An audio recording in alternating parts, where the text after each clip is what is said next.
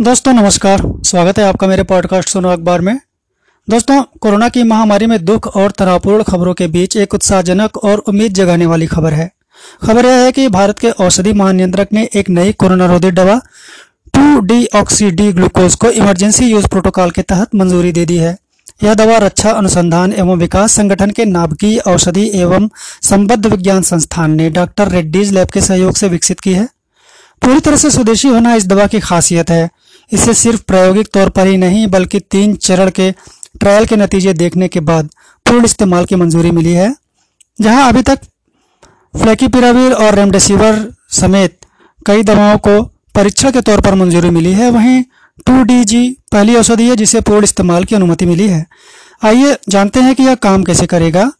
यह दवा पाउडर के रूप में है, जो पानी में घोल कर दी जाती है। यह शरीर में संक्रमित कोशिकाओं में पहुंचकर वायरस की ग्रोथ को रोक देती है। संक्रमित कोशिकाओं तक ही पहुँचना इसकी खासियत है। इससे मरीज़ के संक्रमण के लक्षण जल्द खत्म होते हैं। मरीज़ के ऑक्सीजन पर निर्भरता भी इलाज के बाकी तरीकों के मुकाबले जल्दी खत्म होती है। इसका मूल्य भी बाज़ार में 500-600 रुपए तक होने का अनुमान है। इसे अगले सप्ताह तक बाज़ार में आने की उम्मीद है। जेनरिक साल्ट होने की वजह से देश में आसानी से उत्पादन हो सकता है। अब मरीज़ की डोज कितनी होगी, कब कितना लेना है यह डॉक्टर तय करेंगे। एक और दवा का ज़िक्र है, जिसे कॉकटेल एंटीबॉडी कहा जा रहा है। सीडीएससीओ ने आपात इस्तेमाल की इसे अनुमति दी है। यह दवा पूर्व अमेरिकी राष्ट्रपति डोनाल्ड ट्रंप के इस्तेमाल के बाद चर्चा में आई है। इसे कोरोना के खिलाफ लड़ाई में अचूक हथियार माना जा रहा है। जल्द यह दवा भी अमेरिका से भारत में आ जाएगी। करीब 17 मई के बाद इसे भारत में उतार दिया जाएगा, जिसकी मार्केटिंग दवा कंपनी सिप्ला करेगी।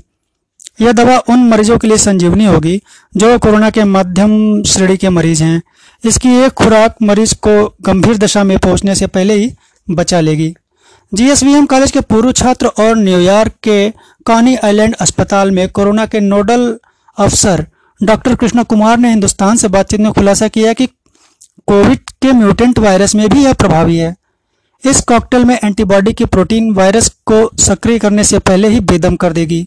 इसके सत्तानवे फ़ीसदी कारगर होने का अनुमान माना जा रहा है। जीएसवीएम मेडिकल कॉलेज में फार्मेसी विभाग की प्रोफेसर डॉक्टर अमिता तिलक ने बताया कि इसे रिकॉम्बिनेंट डीएनए टेक्निक से बनाया गया है। कोरोना पर एक अच्छी खबर ब्रिटेन से है, जहाँ एक्सपर्ट ने दावा किया है कि अगस्त तक ब्रिटेन में कोई भी नया वायरस फैलना बंद हो जाएगा। फ़िलहाल ब्रिटिश सरकार वैक्सीन के बूस्टर शॉट की तलाश में है।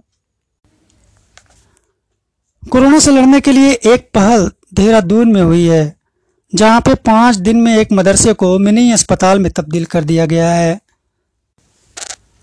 अस्पतालों में कोरोना मरीजों के लिए बेड की भारी कमी को देखने के हुए देहरादून में रमज़ान माह में रोज़ेदारों ने एक नई पहल की है। शहर काजी मौलाना मोहम्मद अहमद कासमी की अपील पर खिदमत खल कमेटी की ओर से माजरा के मदरसा जामिया उल उलूम को पाँच दिन में मिली हॉस्पिटल बना दिया गया है। दोस्तों थोड़ा सा दिक्कत हो रही है। अपने पॉडकास्ट में इसको अभी यहीं समाप्त करता हूँ। जल्दी ही आपसे मिलता हूँ। तब तक के लिए मुझे आज्ञा दीजिए। नमस्कार।